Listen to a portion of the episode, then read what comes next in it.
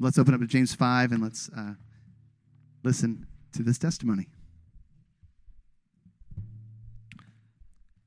As, as Ben said, we're going to be going through James 5, so I'm just going to read the first two verses of what we'll be doing. This is uh, 5, 13, and 14. Is anyone among you suffering? Let him pray. Is anyone cheerful? Let him sing praise. Is anyone among you sick? Let him call for the elders of the church and let them pray for him, anointing him with oil in the name of the Lord. And we'll, my, my name is Brenton. This is my wife, Erin. We're going to share a, a brief testimony of how this applied very um, in a real, real way to us uh, earlier this year. Our six year old daughter, Mirren, first showed signs of life threatening food allergies to peanuts and tree nuts around 18 months of age. Even nut dust was enough to cause her to have a reaction. Events that should have been enjoyable, like birthday parties and holidays with family, became a complicated ordeal as we tried to find foods she could safely eat. No one else in our family had food allergies, so breathing treatments, Benadryl, oral steroids, and the EpiPen were all new to us. Being the mom and Mirren's main caregiver, I felt a huge burden for her. I tried different remedies and rigid diets, all in an attempt to cure her, thinking each time, this one is going to be the cure. I got so anxious and obsessed about Mirren's allergies, along with other stresses in life, I ended up developing a compulsive eating habit. Like Psalm 127, verse 2 says, I was rising up early and going to rest late, literally eating the bread of anxious toil. Our church counseling program was a huge help to me in coming to terms with my sin and learning to walk in Christ's freedom. In spite of our efforts, last September, Mirren's food sensitivities got much worse. She started reacting to ingredients like whole wheat, oats, tomato sauce, different fruits, soy, and corn, which ruled out almost any food that comes in a package. It wasn't like her reaction to nuts causing breathing troubles, but it was an intense itchiness all over her body, sometimes in her mouth, sometimes hurting her throat. Uh, since she has had since she's had such serious reactions in the past, we have to treat any reaction she has as a serious one. It was hard to see our child give up favorite foods like cookies, crackers, pizza, and her morning oatmeal because she just couldn't stand the itchiness. It seemed like she was reacting to any food that she ate too often. It was difficult to balance all I could do to physically care for Mirren and, and at the same time entrust her to the Lord. I identified so much with persistent widow in Luke 18 who just kept coming and coming before the judge, pleading her case. I was also crying out to the Lord, literally crying in the sanctuary for Mirren's healing. The love and support our family and our community group gave us during that time was amazing. On, on April 26th this year, we met with the elders of our church and we prayed for Mirren's healing. We prayed together. It was a good time. We felt God's love and his presence, but there were no physical signs that anything had changed. Nothing happened even for a few days after we prayed. Mirren was still reacting to her food. I posted about this on Facebook. More people started praying. Within one week of praying with the elders, though, Mirren got much better. One day I thought, Mirren had reacted to this tomato sauce last week. I will try to give it to her again. It was the same jar that had been in our fridge, not just the same brand, but the same jar. I didn't tell her anything. I just served it to her and watched and waited. This time, she was fine. She did not react. So we tried more foods without telling her. Um, when she was where she was reacting to a tiny amount of corn, now she could eat corn in all forms, including corn on the cob. After a time, we did tell her, "We think Jesus is healing you." Now Mirren is eating everything except for nuts, and we won't try those again until we have a clear blood test from her allergist, which we'll do another blood test next year. And the change in Mirren, though, has been amazing. I feel like shouting from the rooftops, My girl is better. And I can't describe what it was like to think that we would have to deal with this for the rest of her life and not know if healing would ever come. And then we saw that Jesus healed her. Um, looking back, we can even see how God used Mirren's allergies for great good in our lives. Uh, I was at a very low point spiritually and not leading our family well, but because of Mirren's allergies in 2011, we were forced to abruptly move uh, our family out of Raleigh for a time and had to leave the church we were attending. Uh, this took us to a new church where we received we received great Bible teaching, and I had men speaking into my life. Eventually, this put us back on the path to moving to Raleigh, and this is when we started coming to TCC. Uh, since then, God has continued to complete the work that He's begun in us. I just want to close with uh, Psalm 71, 14, and 15. But I will hope continually and will praise you yet more and more. My mouth will tell of your righteous acts of your deeds of salvation all the day, for their number is past my knowledge.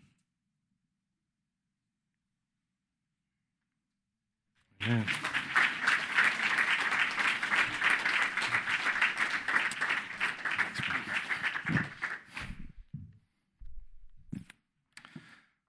Amazing. Um, thank you, Brenton and Erin, just for sharing your testimony and. Uh, we ask them to share their testimony just because James is often called one of the most practical books in the Bible. And as he comes to the end of his letter, he leaves us on a very practical note uh, that he calls his people, God's people, to just humble themselves before the Lord, to pray, and to pray and to ask with eager expectation, not doubting that the Lord is able to heal them, to meet them in a variety of ways, that nothing is off limits for him. And their testimony is just uh, an amazing example of just believing that it, God is sovereign over every uh, fiber of my body, over every molecule in my body. If He would delight to hear my, heal my daughter, to heal Miriam, then let's, let's ask Him. Let's, let's just go to Him, believing that He can and see what He does. And uh, we were just blown away as elders as uh, the reports came back that all of a sudden uh, Miriam just started being able to eat everything sort of immediately. And it was really just tremendous encouragement to us.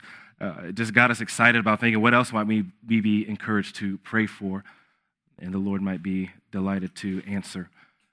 And so, with that, as we come to the end of this series, we've been walking through the book of James. Today, as Ben uh, mentioned when he was leading music, today's going to be a little bit different. We just want to have uh, an extended time of just walking and applying directly, immediately after uh, the sermon, this text, this passage about praying extensively to the Lord and just asking that He would heal us. So, we're going to have a shortened time of sermon, of actually walking through the text, or trying to walk through the text more quickly. And then after that, we're just going to have a time of opening, uh, opening it up uh, for us to just pray individually, to meet with one another, uh, to confess sin with one another, um, and just believe that the Lord will work through our prayers. So, with that, um, if you haven't already, open up to James 5. And I'm just going to walk through the text uh, rather briefly and open up some time for prayer. James 5, verse 13 through 20 is what we'll be going through today. So, again, here at the close of James' letter, this last passage is entirely about prayer. He talks about the prayer of the individuals within the church and the uh, calls them to pray individually in verses 13 and 14. He goes on, 15 and 16, to talk about uh, the community, the, the gathering of the church as a whole, praying together, believing that God can show up. And then he talks about the power of prayer um, at the end of this section. So this is entirely just about prayer, about God's people humbling themselves before the Lord.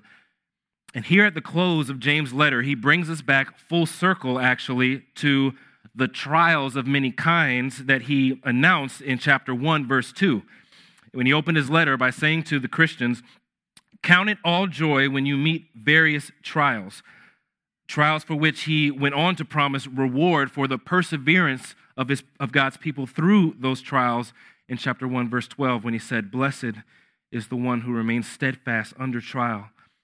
For when he has stood the test, he will receive the crown of life which God has promised to those who love him. And as James ends his letter, he gets real with us about those trials, about the difficulties that God's people face on an everyday basis as they fight for joy, as they fight to obey Him, to walk in obedience, to walk humbly with Him, and press on to the end. And he starts out our passage very plainly by asking in verse 13 Is anyone among you suffering?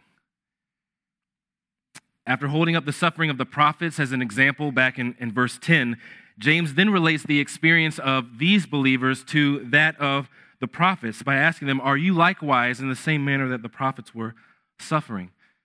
And in most other New Testament passages, when this word for suffering is used, it generally does relate to a, type of persecution that a believer faces as a result of clinging to the gospel, their fidelity to Christ. However, in James's letter, when uh, while suffering certainly includes the religious persecution, uh, it doesn't seem to be limited to religious persecution. Uh, in James's letter, he is referring more broadly to suffering of all kinds. He's already mentioned the economic oppression of the poor. We looked at that a few weeks ago. Um, those that were being oppressed by wealthy landowners and not given their wages.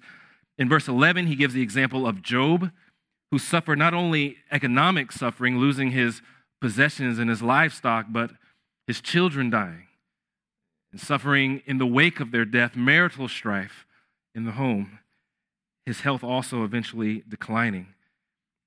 And so James mentions Job uh, because his life is an example not just of spiritual suffering, but of suffering of all kinds. And as a result, Job is a person with whom any believer in any state of suffering, wherever you are in your walk with the Lord, can relate. And so, wherever you come in here today with whatever's weighing on you, whatever's heavy in your life right now, whether it's physical suffering or spiritual suffering, emotional, relational suffering, and strain in your life, this passage applies to you. James is talking about your situation. Are you suffering in some way? And to those who find themselves pressed down under the weight of suffering, how does James call them to respond?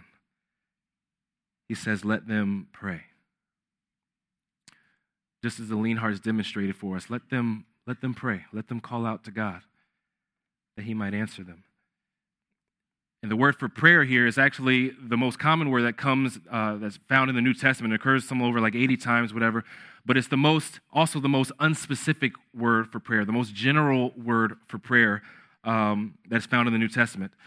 There are other words that are, that are more specific um, that the biblical writers use that mean to petition or to ask for things, or other more specific words that mean to, to, ple- to plead or to beg other words, more specific, that mean to complain or lament. But James doesn't use any of those more specific words. He just uses a very general word for just pray, just call out to God, just meet with Him.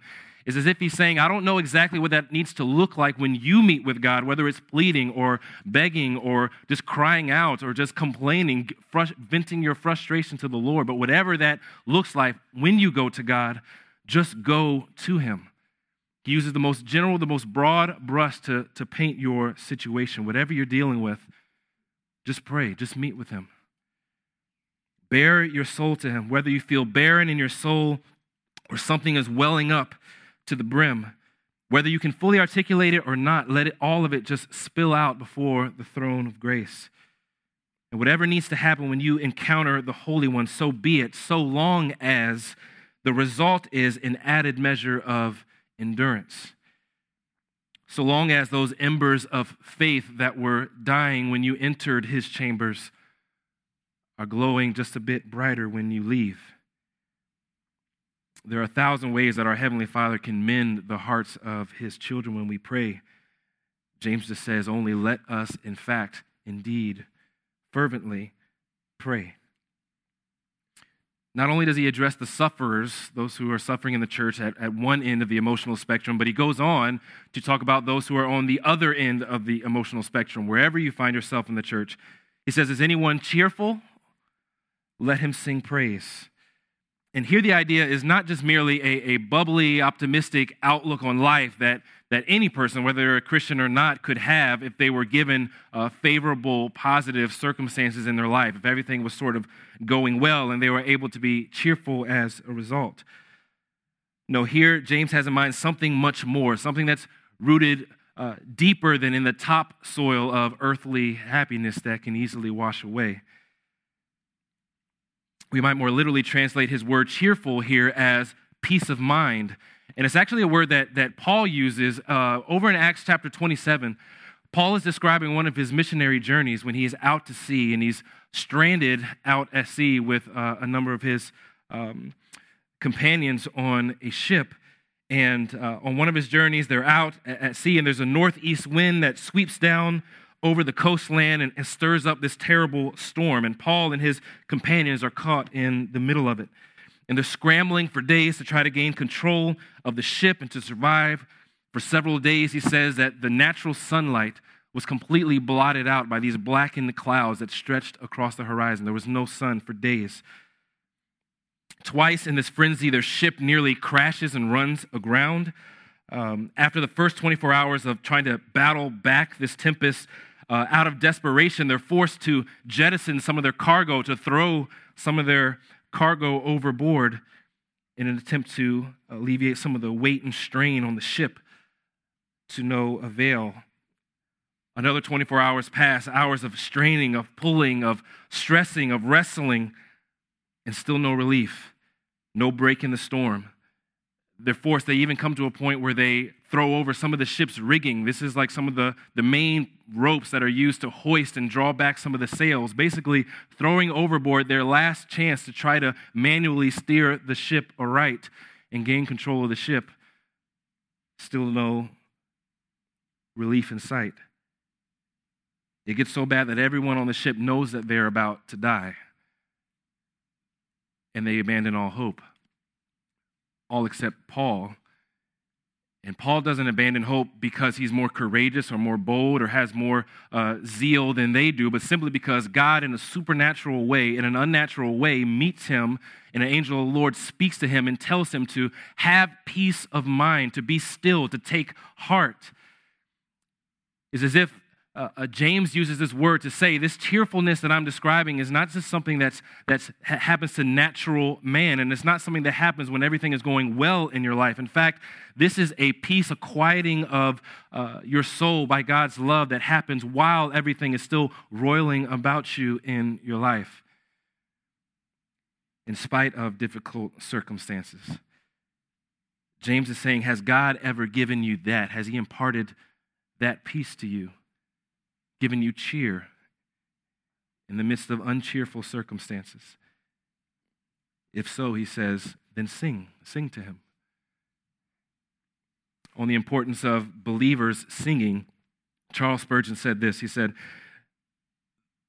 Though the winning of souls be a great thing, though the edifying of believers be an important matter, though the reclamation of, ba- of backsliders calls for earnest attention, yet Never, never, never may we cease from praising and magnifying the name of the well beloved. He says, This is to be our occupation in heaven.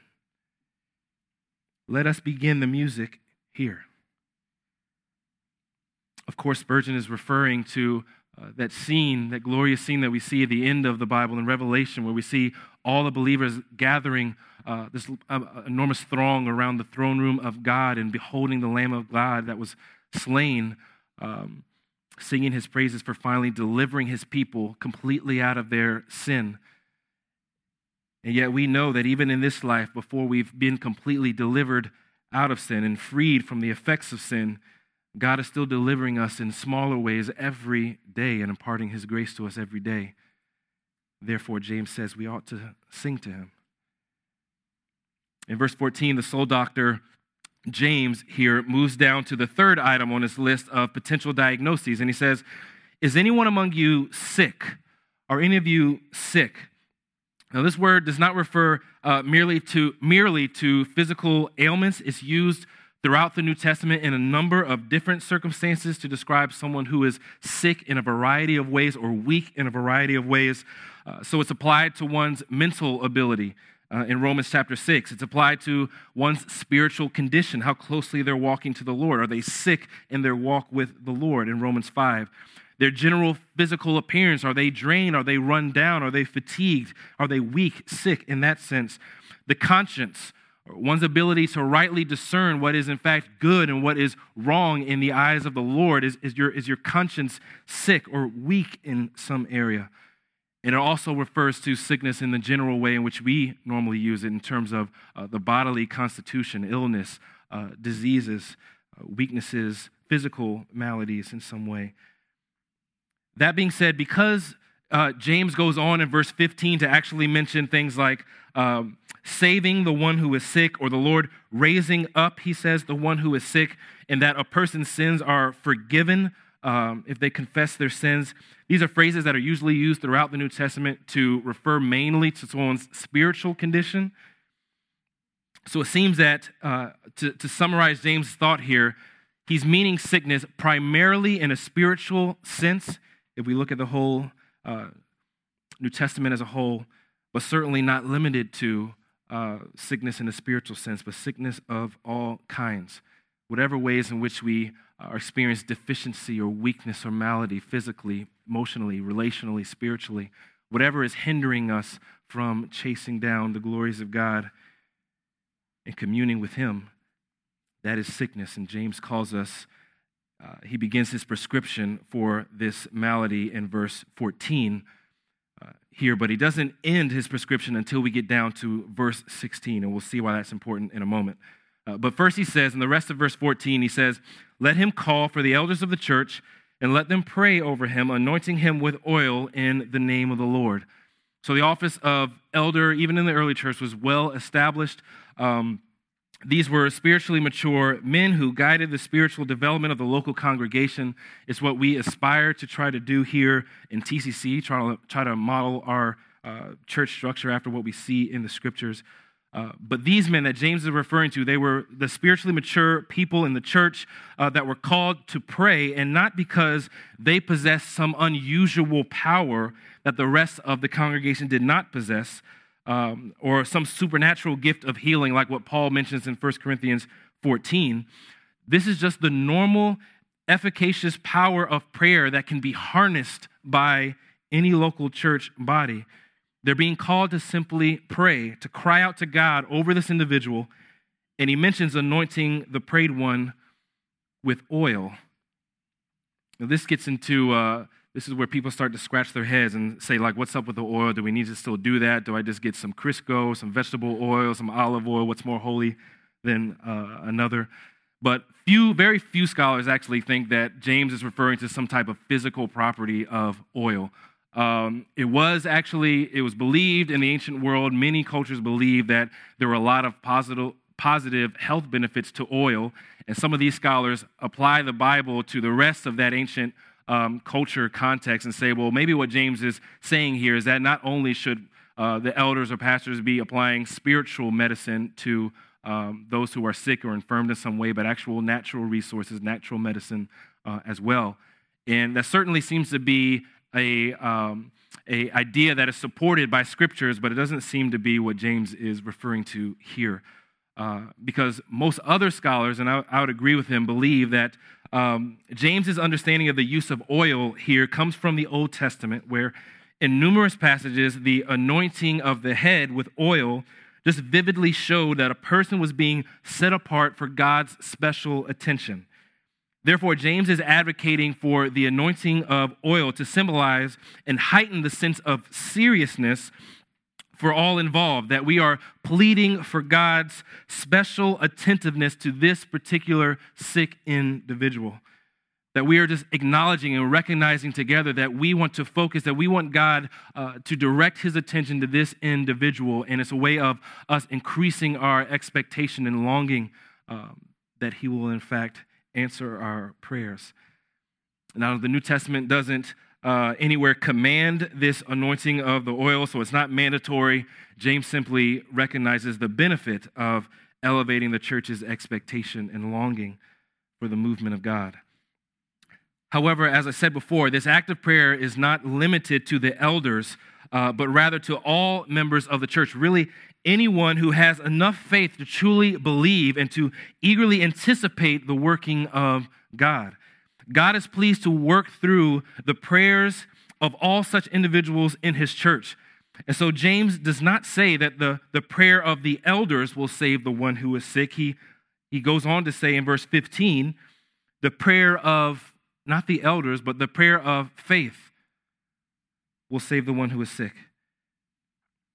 James is simply call he calls for the elders just because what ought to be the case, but what certainly is not always the case in a church, what ought to be the case is that the elders should be the ones that are full of faith, that have a catalog of testimony after testimony, of trial after trial, of seeing God show up in people's broken marriages, irreparable relationships, of God showing up and fixing things that seemed impossible to fix. They should have a catalog, a record of God showing up and answering prayers. And so, hopefully, because they've been seeing how God has been working among the body, they should be able to testify that He is faithful. Even when we are faithless, he is faithful to answer the prayers of his people. And God delights to work through the prayers of people who view him as such, whether they're elders or anyone in the faith, anyone in the church who demonstrates such faith.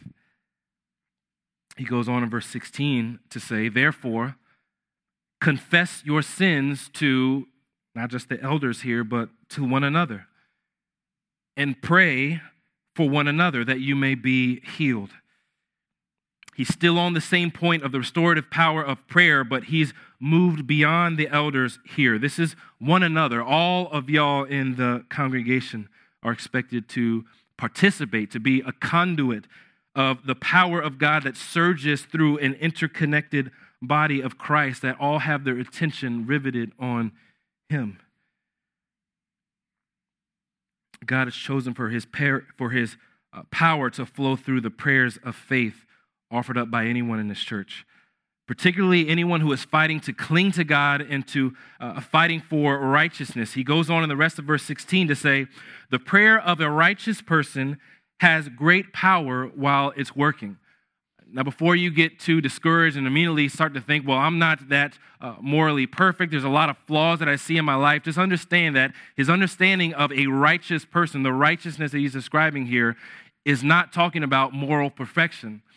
But in the same way in which God can count Abraham righteous back in Genesis 15, simply because he believed, he full, fully, wholeheartedly believed that God was able to accomplish his promise. And God counted that to this sinful man who pawned off his wife twice for his own benefit, who believed that other pagans, who self righteously believed that other pagans were less spiritual than him when in fact they weren't. That even this flawed man, because he eagerly and fully believed, that God was able to accomplish his promise, he was considered righteous. In the same way, James is not talking about moral perfection, but those who equally believe God is able. God can show up and do the impossible here in unnatural, supernatural ways. God can answer our prayers. That's James's point, and it's why he goes on to give an example of a righteous person in verse 17, the Old Testament prophet Elijah. And he starts out in verse 17 by describing him as a man with a nature like ours, he says. He says, Elijah was a man with a nature like ours, and he prayed fervently that it might not rain. And for three years and six months, it did not rain on the earth. Then he prayed again, and heaven gave rain, and the earth bore its fruit. Again, the point here of describing this prophet with a nature like ours is to say that he too was a sinful man, one with a sinful nature. And yet, because he was fervent in his prayers to the Lord, look at this seemingly impossible, incredible thing that God accomplished through his prayers. He's not giving this example to, to uh, lay out for us why we ought to be uh, praying for our own personal preferences, whether we want it 70 degrees, 75 degrees, a little sunny, all that. He's not trying to lay that out. He's sim- simply trying to hold uh, this example out to us as look at the incredible things that God is able to do. What might He be pleased to do in your life? And He also uses this extreme example because he knows that an equal measure of power is necessary to turn, to mend, to heal hearts that are infected with sin and that wander and stray from him. Uh, because right after he uh, gives this extreme example, he returns right back, closing his letter in verses 19 to 20. He says, My brothers, if anyone among you wanders from the truth and someone brings him back, let him know that whoever brings back a sinner from his wandering will save his soul from death and will cover a multitude of sins. He goes on from giving this uh, example of God pausing the weather essentially for three years to God drawing wanderers back to himself because he realized that it requires the same amount of transformative divine power penetrating hardened human hearts to draw them back to Him. And through the prayers of His people, through fervently praying, through imperfect people, but who fully believe in the perfect God, that God is able to heal. Sicknesses, physical, spiritual, emotional, relational, whatever it is, whatever is hindering us from chasing after the Lord, the Lord is able to meet us through prayer and answer those prayers, whatever they may be.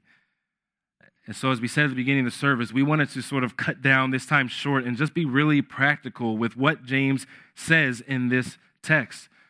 He calls his people, God's people, to pray to him, to pray individually, to meet with one another, to confess their sins with one another, and uh, promises that God delights through the prayers of his people working together on behalf of one another to meet us and to heal us in whatever way, uh, shape, or form that might look like. So we're just going to do that now. We're going to have uh, an extended time of just prayer. Uh, ben is going to come up. He's just going to be uh, playing some music uh, while we're praying. There'll be verses on the screen that could help guide you during this time if you're looking for uh, just something to focus or channel your prayers. Uh, but during this time, we just encourage you to whatever you feel like the Lord is moving you to do, if you want to sit and pray individually, if you want to meet with other people um, around you, confess your sins to one another, uh, meet with someone else that you just feel the Lord prodding you to go and pray for. Um, whatever this time needs to look like is, is what we want to do. And also, there are uh, the Lord's Supper is out. If during this time you feel led uh, and you're a believer to partake of the Lord and just uh, get right with Him through the Lord's Supper, feel uh, free on your own initiative to do that. But um, just let's go to the Lord together during this time. Ben will eventually close us, and um, let's just meet with our God. Yes, sir. Yes, ma'am.